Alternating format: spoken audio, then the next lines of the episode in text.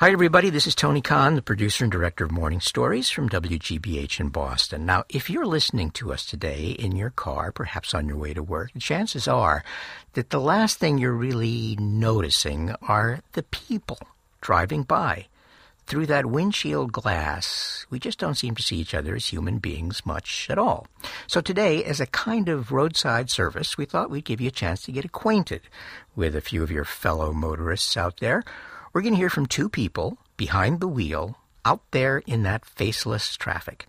Once you hear their stories, though, I hope you'll feel, as it says in those, special rear view mirrors, that they're really a lot closer than you think. We call today's mobile morning stories Two for the Road. When I was a little kid, we lived in Florida, and there was this kids' show, the Uncle Hubie show. Meet Ravi Jain. And Uncle Hubie, he would, crank up an old-style car. This was the opening sequence. He'd be riding in there and bouncing along, which I always thought was hilarious, and then he would kind of pull up to the studio and then go in, and then it would cut to him in the studio. And suddenly, at one of the local malls, Uncle Hubie was there. And he was doing, magic tricks, and I remember he called up my sister, and I was like, okay, there's this person that's on TV, but they're interacting with my sister. I totally had this idea of forming this relationship with what you see. And that's always kind of fascinated me. I got to know Robbie a few months ago, and I downloaded his video podcast, or vodcast, called Drive Time.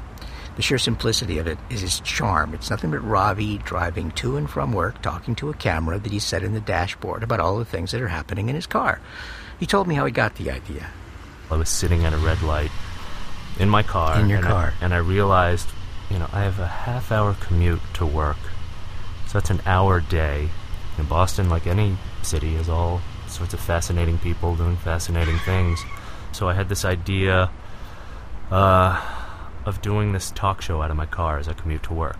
Anyone who has anything going on in Boston that happens to fall upon the route of, Jamaica Plain to Allston on my commute to and from work. Is it different from the relationship you would expect to have if you were doing a TV show? I think it is different because it lives on the web and it lives in a blog, and that, the long tail of comments becomes part of the piece. In television, as of now, they might have, okay, let's read some viewer mail, but that's kind of filtered.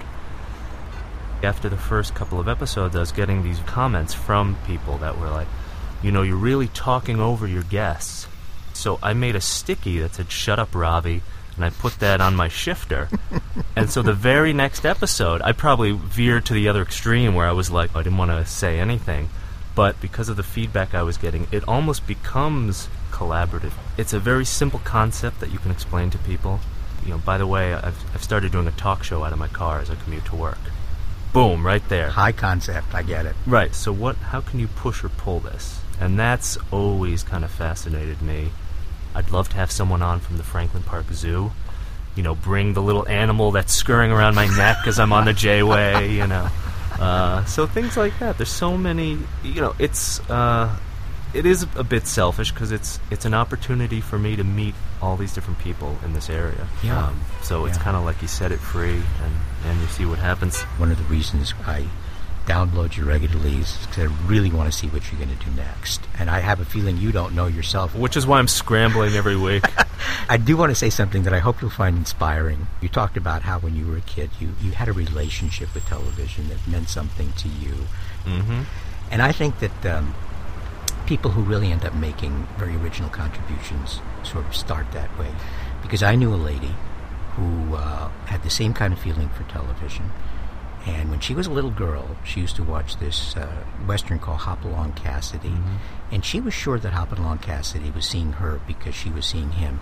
So she would always dress up in a party dress. She would sit down at a little tea table in front of the television, and she would put a rose in a glass so that she could have some time with Hoppy. And you know what she grew up to be? What's that? The head of Nickelodeon. Wow. She invented a way that cable could become something completely different. She created a revolution. So there's hope for me. In broadcasting. So go forth and do likewise.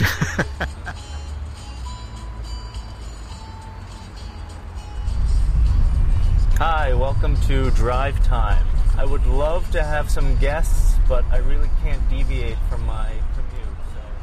If you subscribe to Ravi's show and watch it long enough, and after a while you get reminded about a special property that cars do have. It's the space where people really can talk to each other.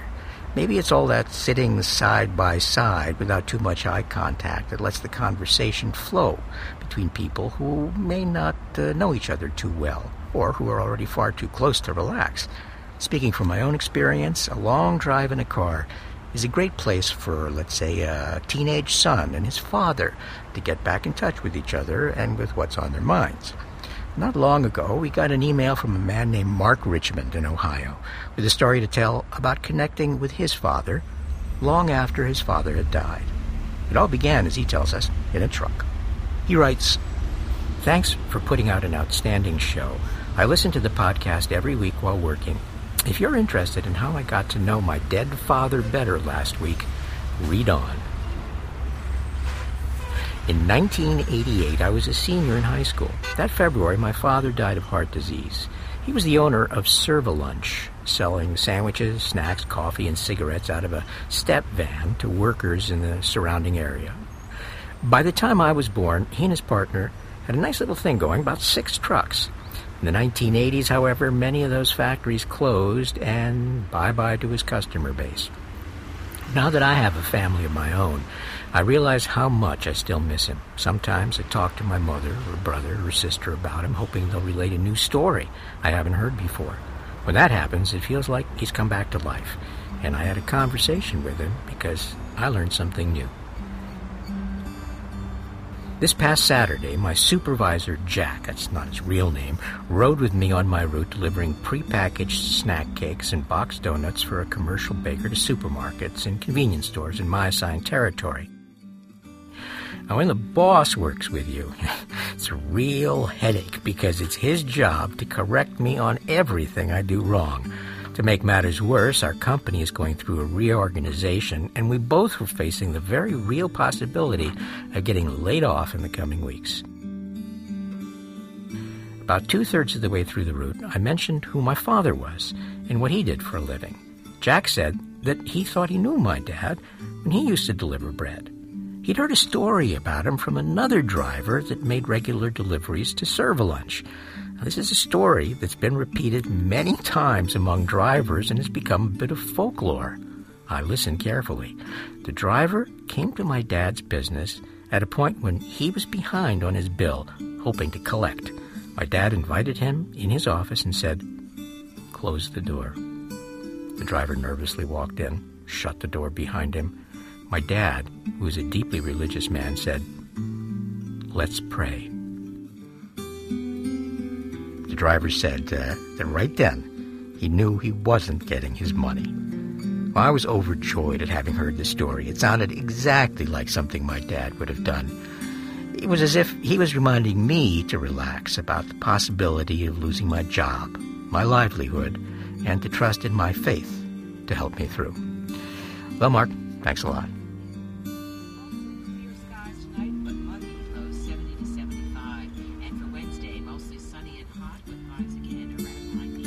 That was Mark Richmond with a second of today's Morning Stories, 2 for the Road. We hope you enjoyed them, and wherever you are, listen, if you're driving, drive carefully. Remember, the life we're saving out there is the one behind every wheel.